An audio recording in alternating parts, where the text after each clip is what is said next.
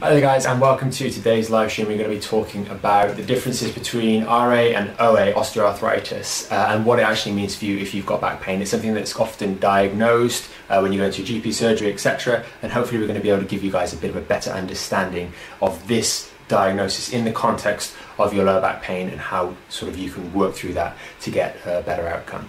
So if you're new to the channel, please do consider subscribing to the channel. We go live every single weekday, and today's no different. We've got Lara on the other side of the camera. We're going to be going through Q&A at the end. So if you've got any questions about maybe your diagnosis of wear and tear in the spine or in the hips, etc., then please do post us in the comments below and we can shed a little bit more light on it. Hopefully you're going to find this one really, really helpful. But with that, let's get into today's live stream.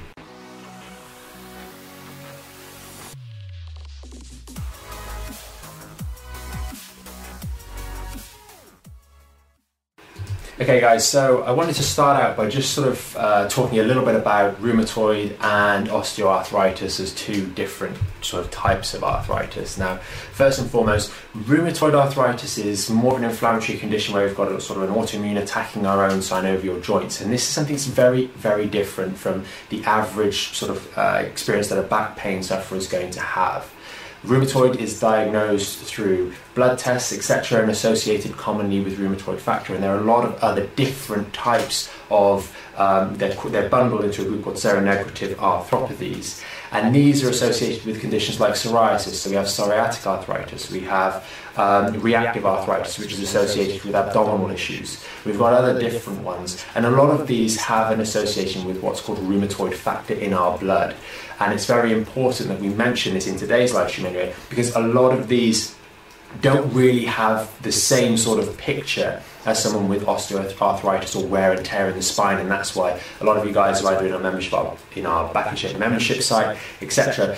And and that osteoarthritis or wear and tear in the spine, which is so commonly mentioned when you go into the uh, GP's office after you've had an image, uh, some imaging done it's very, very different to these other sorts of arthritis, which are diagnosed through blood tests, etc. There's a specific age group that's a little bit more common to suffer from uh, rheumatoid arthritis in particular, which is females that are in their 40s. That's when it's typically diagnosed, although it can start a little bit earlier than that. And with rheumatoid arthritis, one of the really common ones you see is it affecting your hands, the finger joints, or specific finger joints, as opposed to osteoarthritis, which can affect the thumb in particular osteoarthritis, if we go into this in a little bit more detail, because much, much more relevant, is essentially that wear and tear process. It's specific joints that get used a lot through our life, which start to develop wear and tear. Maybe they're not looked after as well as they should be. So that's why often it's one of these joints in the thumb here that gets affected with osteoarthritis, as opposed to a immune reaction to other joints such as the joints up here, which would be rheumatoid arthritis. Now, when we bring that down to the spine, the reason we wanted to cover this with you guys today in particular was with reference to those sort of you go in, you're suffering with back pain, you've been bothering your GP for a while, say, look, I need some imaging, or I don't know what's going on, I've tried physio, etc., it's not working. And then they say, okay, we'll send you for an MRI. In the very rare cases, they might send you for an X-ray prior to that. And it comes back and they say, right, you've got um, you've got arthritis in your spine, you've got wear and tear, but don't worry, it's normal for your age. And one of the things that we often find is we do a lot of work with imaging in the clinic at the Mayfair Clinic, and we see lots of patients with imaging. And as a result of that, because all of the imaging needs to be reviewed by a radiologist, we get lots of radiology reports that go alongside those images. And it's important to bear in mind that in a lot of cases with your GP, they're not going to be seeing the imaging necessarily. They may just get a report back. And the difference between seeing the imaging and seeing the report is very, very important. And I've mentioned this before to, to patients and, and members from time to time that we will have a patient that's in their 20s and a patient that's in their mid to late 50s, and they will go and get an X-ray done. Maybe let's say it's the lumbar spine, and both of the both of the images look very very similar in terms of any degenerative wear and tear, any osteoarthritis in the spine. And the radiologist reports will come back, and both radiologist reports will say there's some uh, some minor spondylosis at L5S1, some degenerative change but this appears normal for the person's age. And you can see the two images, the two x rays, um, side by side.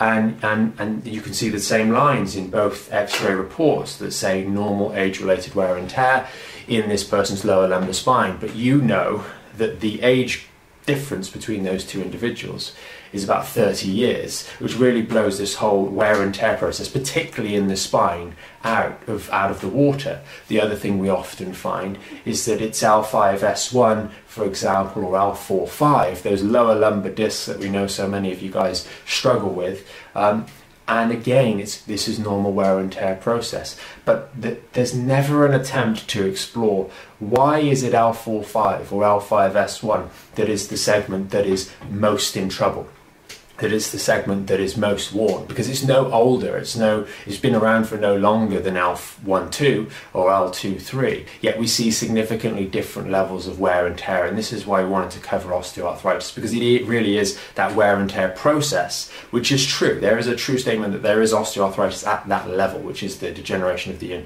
of the joints in the spine. It's often uh, referred to as spondylosis. There's lots of spondylar uh, terms, lots of lots of different endings on all of those, which mean different things. But spondylosis is one of the common ones, which will kind of be interchanged with arthritis in the spine, degeneration or wear and tear of those joints.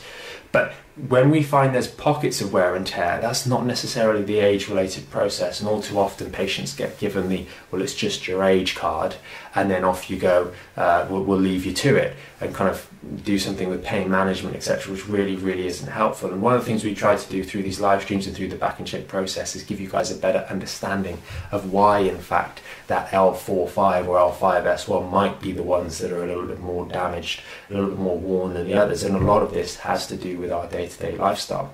Many of us not sitting correctly or sitting for extended periods or the process of sitting down, we tuck our bum under and that loads through that lower lumbar spine, the L5S1 in particular, and then transitioning up to the L45, which is why we see so commonly these lower lumbar injuries or the incorrect lifting. Again not bracing our core effectively so those lower lumbar discs have to take the brunt of that force or it might be gardening, bending down in the garden inappropriately and bending over so we squash those lower lumbar discs. All of these things lead to an assault on the same part of our spine time and time again, and therefore it's no wonder that it's worn. Now, if we can say we have a diagnosis of some wear and tear, or some spondylosis, or spondyloarthropathy, or just some arthritis in the spine, and we can understand it's happening at a particular level, then we can start doing things. It may be the towel exercise that we recommend in, in throughout the Back in Shape process, or it might be uh, strengthening up those muscles so they can restore some stability to that section of the spine so all of the joints can do their fair share.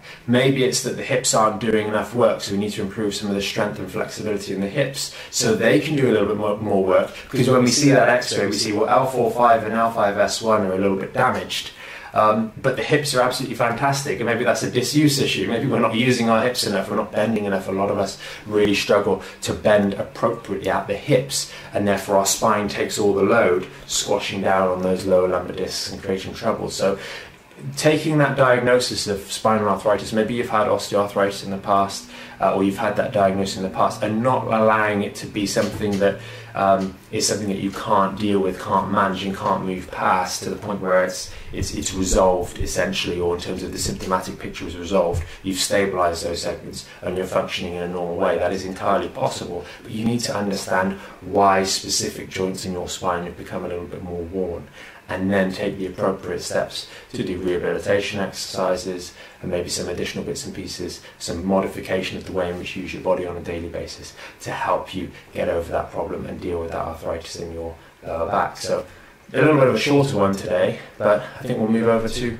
questions Q&A. Okay, brilliant. Good morning, everybody. Um, I had a quick question. Yep. Please do keep your questions coming in, by the way, and I will... Um, I'll ask Mike as we go through this, but bony spurs, that yeah. tends to come up quite a bit on people's reports. Yeah. How much of a problem are they and why do they occur? Yeah, so, so what's essentially happening is if you imagine you have, um, if you imagine a tree, uh, that might seem a bit weird, um, but if you imagine a tree, you see a, a, tree as it's growing as a you know a small tree, uh, and it's very very narrow, very very narrow the whole way through. Um, and if you then go and look at that tree in 30, 40 years time, when it's got more load going through it, the base widens, mm-hmm. it spreads out, the root system starts, and, and, as it comes up out of the ground, it starts to create more of that sort of shape rather than straight down and into the tree, because the the body is trying to, the body of the tree is trying to spread out the load. And what happens when we have com- consistent compression on the spine?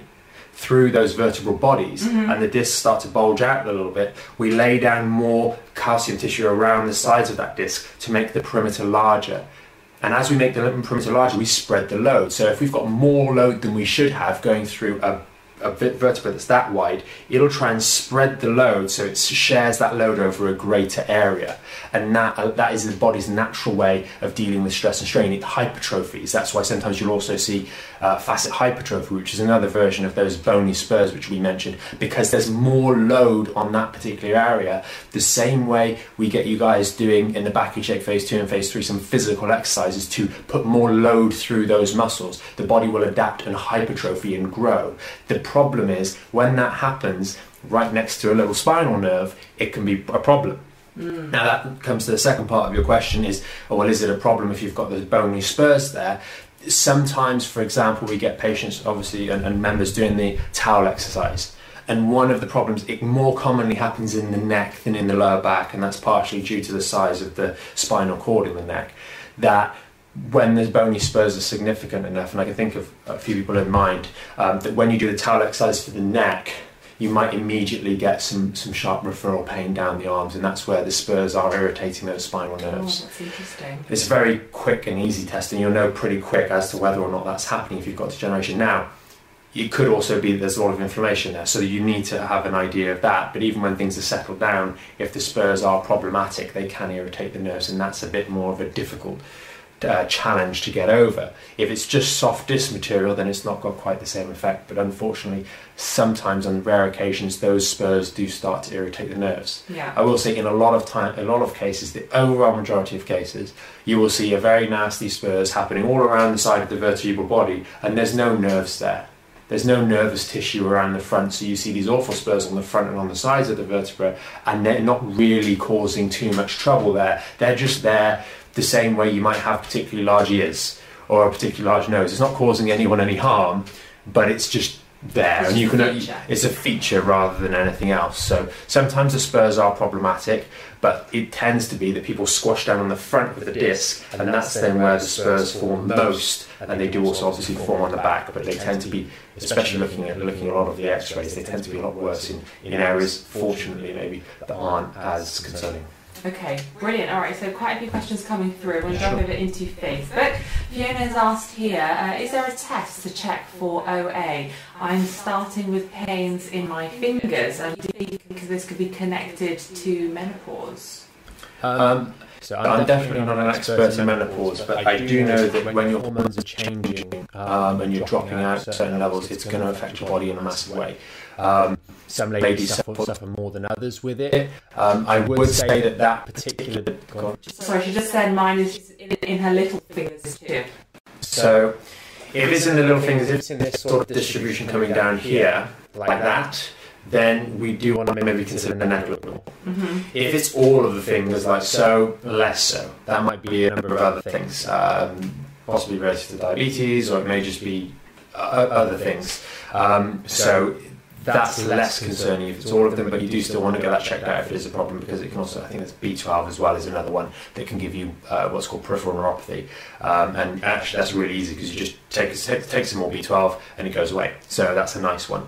Uh, but with the menopause, you, you're best off with those sorts of things. Do speak to your doctor because they'll be experts in in that, in that side of things and what you're likely to be going through. And sometimes they'll be able to have that conversation with you about the necessity of HRT and those sorts of things.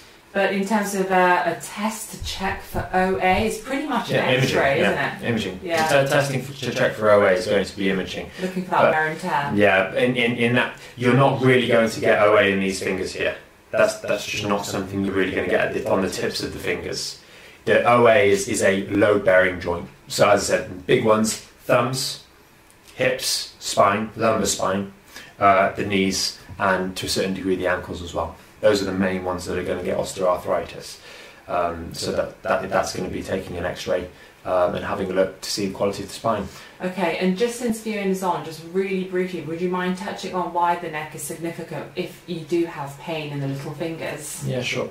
So different. So we all know a lot of you guys will know about sciatica. Sciatica is when we have an injury or some sort of damage in the lumbar spine, and that's irritating the roots of the sciatic nerve, and it goes down the leg. Well, we have the same sort of complex um, in the in the neck whereby the nerves that come out of the neck here go down the arms. So if we've injured or got some strain on the lower part of the neck, and again, on the x-rays that we commonly see of patients with uh, neck issues, we commonly see the lower section, sort of from C5 down, tends to be the area that's a little bit more worn. Now C5, C6 region is going to give you pain in this sort of region, so these might get numb or tingly or etc pain, etc., those sort of symptoms. And if we're going down to the bottom part of the neck, we're going to have this area here, C, C8, T1 uh, region is going to be the one that's going to be uh, bothered, and that can come up sort of up down the arm here.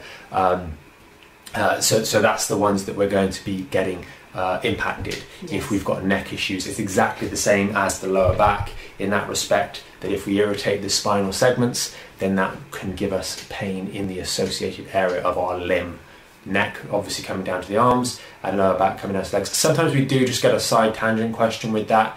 Is that can my lower back refer up to my shoulder or my or my arms? And the answer there is no. There's not the neurological link there. Yeah. No, that's really interesting because I think a lot of people sometimes, if you have pain so far away from your yeah. neck, you don't necessarily think it could be coming from your neck, but yeah. it's all just about the nerve roots, isn't it? Yeah, and you can you can generally do do your own sort of testing. It's not testing for OA because OA you need to test with imaging. If you're looking for arthritis, you need to see the joint and you can see whether or not it's worn.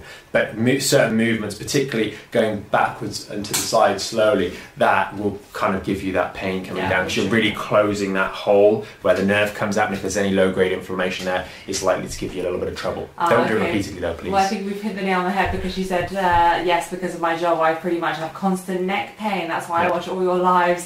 Um, I think uh, I think I'll get booked in at the local chiro. Brilliant. Okay. Yeah, if they can do some X-rays, I, I always think that's helpful, and, and definitely check out. We did a little um, a little uh, combo for the neck exercises using the towel and the band exercise. Those would really, really work, and, and obviously the ice three to five times, and the chiro will be able to give you a little more guidance uh, once they've sort of value. But I, I, would say some people will recommend those sorts of exercises, and you need to be able to ask the questions why are you recommending those neck exercises because we really wouldn't advise those personally. Okay, brilliant. I hope that helps, Fiona. Um, Kate has asked here with OA and degeneration, do supplementations of um, omega oils, turmeric, magnesium, etc., really help? Um, I don't think those particular supplementations really help with OA particularly. I mean, you could say that uh, things like turmeric, etc., are going to help with the inflammation side of things. Um, that being said, I think those are good to take anyway. What about the omega oils? Would they not help lubricate the It's more going to be from a circulation point of view. Okay. Um, it's not as much going to affect the joints per se. Now you can get into things like um, chondroitin and those sorts of things, which are in the the, the thingy. Um, but uh, those particular supplements me- mentioned, I think they're fantastic supplements, and they're ones that both Lara and I take. Um, but I don't think they're really as relevant for OA, other than the fact that they may help reduce inflammation. Okay. Specifically OA, as in they're not specifically for that. Okay, brilliant. Joe has asked here I was diagnosed with degenerative and protruding L4, L5, and articular tear. Um, I did a lot of core strengthening and following your method now, um, but what can I do to slow down the process? I love exercise and I want to stay as active as I can. So, exercise is really fine as long as we're, we're sensible, and if you're doing the exercises in the Back in Shape, then you'll know that you should be keeping a nice neutral lumbar spine. Um, L4, 5, and if you've got a de- degenerative disc issue, it really indicates that you habitually will be putting more pressure through that particular segment. So, that's sitting badly, that's, that's slouching in the chair, that's other activities that are allowing your spine to flatten, maybe habitually in exercises you've been given in the past, they're going to be focusing on flattening the lumbar spine. We don't want to do that. But if we if we can really start to get some more strength in the core in holding the spine in a nice neutral position with that curve going through it, that lordosis, then that is going to equalize the pressure through your spine and allow all of the spinal segments to take their fair share of load and then um, compensate and, and work more evenly rather than force being driven through that L4-5 that's what's going to help you get more out of your workouts going forwards in the long term and protect yourself a little bit better because if we're always doing these forward bending exercises it really does pivot quite a lot at L4 5 in particular. We often find on the x-rays that is a real source of um, reduction in the lumbar curve, it tends to flatten out quite a lot, and that puts a lot of pressure on that disc in a permanent way. So things like the towel exercise after you finish your workout are going to be a fantastic way of um, of, of, of unloading after the workout. And we have to remember that we are allowed to do exercise. These joints are designed, our whole body is designed to allow us to move around. It's just when you constantly assault one specific segment over an extended period of time that it starts to fail. They are designed to bear load and they are designed to function in a unit. Just don't isolate stress on one particular part. Okay, brilliant. Hope that helps. Get, get, get yourself a lot stronger first. Awesome. Um, Alex Sparks has said on YouTube, uh, just a comment, when I had a really bad sciatica, I could feel the pressure on the back of my neck going right down the spine, only the once. Yeah, you have to bear in mind the whole thing is connected. So we separate out the muscles for a uh, academic purpose, but you've got your erectus minor muscles which run from here down to here. And if you imagine it's one long rope, if you've got such severe pain in your lower back, those muscles are contracting, it is going to pull the other end of the rope, which is going to be up here. So you are going to feel the tension come through there. Uh, so, so, there is going to be that uh, biomechanical connection between the two areas, but you'd have to be having quite a severe spasm, unfortunately, um, in order to feel that. It would be, be quite unpleasant. Okay, brilliant. Um, Karen has asked a question here back to uh, sort of finger pain. My mum is getting pain in her little finger, which she thinks is arthritis. Is there anything you can do to help with arthritis in the fingers? I think you've kind of touched on that a little yeah, bit. Yeah, the thing is, that the little finger is such a. Unless you've had. So, this is one other thing which I didn't touch yes. on in the live stream um, with regards to osteoarthritis. The one other thing. Obviously, we mentioned it's on the low bearing joints. It's also if you've injured a joint. So if you've broken your AC joint, for example, in the shoulder, if you've broken or dislocated your little finger uh, in the past, then that can also predispose to developing wear and tear because maybe you didn't go through the necessary healing process at the time. Uh, but things like the little finger, they're very, very rare to actually get arthritic change because if you think about it on a daily basis, how often are we using our little finger? It's not, it's not particularly useful appendage, if you will. It's generally this side of the hand that is the bit that's being used. Uh, so I would really take a step back and say, okay, wait a second, is it actually the finger or is there something else going on coming down from the neck? Because especially with the little finger, unless you've broken it numerous times in the past or damaged it, as rugby players often will, I don't think Karen's mum would be a rugby player, uh, as far as I can tell. you could perhaps remove the doubt on that one, Karen, I'm pretty sure not. Um, that's really the, the only sort of scenario where you're going to be getting arthritic change in this particular, uh, this particular joint. So I, I, really would consider the neck a little bit more closely, okay. especially with desk space, that sort of stuff. It's worth looking into. Okay, brilliant. Um, right, Joe has asked here: once the OA is present, is it permanent? And will this limit how much progress we can make? Um, so, first, uh, answer the first question first. Um, it is it is a permanent degenerative change. Uh, you can't really. Yes, you are going to have certain operations where, for example, they might go in and do some some decompression from a surgical point of view and scrape out some of that excess bone. But it is a sort of a, a permanent adaptation. There may be some research out there that suggests that you might be able to change that over a very very extended period of time. But I think that's highly highly unlikely and improbable for the average person. Uh, that being said, the second part of the question, there is no need that osteoarthritis needs to be an ongoing problem um, in terms of symptomatic problem. It's the kind of thing where we, our bodies change over time. Uh, they do uh, change a little bit in terms of the shape, the same way people often find that ears get bigger because the ears never technically stop growing. Um, it's not a problem per se, unless you're trying to wear a certain type of hat.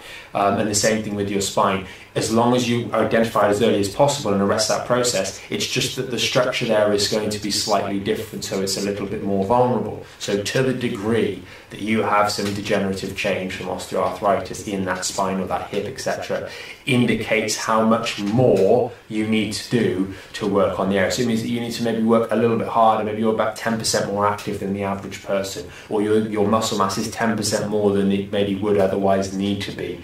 And your flexibility is maybe 10% more as well in order to compensate for that. The unfortunate thing is that quite often when people start to get this arthritis or this arthritic change in the spine or the hips, etc., they tend to shy away from activity, which is actually the exact opposite. We also see this same process in, when things get busy. People return to work and they say, "Oh well, I was so busy today, stuck in my office, that I couldn't make time for the exercises." And actually, it's a it's a failure to think of the process correctly and saying, "Actually, I've done so much bad stuff today. I can't afford not." to make time to get my exercises done and to get my these things done. So if you are someone with osteoarthritis of any of any level, you can't afford the time not to get some work done on yourself because there is an awful lot that can be done to really improve your musculoskeletal system so that it can compensate very very effectively for these sorts of things. It's just you need a little bit of support sometimes, a little bit of cajoling, a little bit of encouragement and support to be able to feel confident enough to do that because um, in the early stages getting going it can be a bit uncomfortable. Um, Ollie did ask here, is it possible to reverse OA or RA or is it just about symptom management? I think you um, RA is going to be very different because RA is going to be a, process, an, an, autoimmune process. Uh, whereby your immune system is, ta- is attacking itself, which is, is much more difficult. Um, you're going to be taking certain medications to address the uh, the autoimmune function of that. Um, but that's kind of a little bit more than, than we can go into in this live stream because it's just a lot, lot yeah, more lot. sort of uh, personal. Okay, um, but yeah, I think I, I think I answered the osteoarthritis Yes, I think one. you did yeah. just before, so it's absolutely fine. Okay, wonderful. I think that's everything. That's really great. Fiona said amazing. Thank you. Joe said I love these live streams. Thanks so much. Awesome. So yeah, brilliant. Thank you everybody for your questions. Well, thanks for joining us, guys. Uh, sorry about the little bit of a quirk on the way in uh, at the start of today's live delay. stream. A little bit of delay, uh, but hopefully you guys found it helpful. Uh, thanks for joining us. If you are new to the channel, please do consider subscribing to the channel, even though that's disappeared and you can only see half of it. We will figure that out before tomorrow's live stream. Uh, but hit the notification bell. We go live every single weekday. We always do these Q and A's. They make the live stream a little bit more entertaining, a little bit more helpful, and throw us some curveballs. Hopefully, we can help you better with your back pain from home, especially with the unpredictability of the way in which society is going at present. Uh, being able to give you guys a little bit of support from your home will hopefully be something that is really, really helpful. We look forward to seeing you tomorrow. Enjoy the afternoon, and we'll see you tomorrow with another live stream.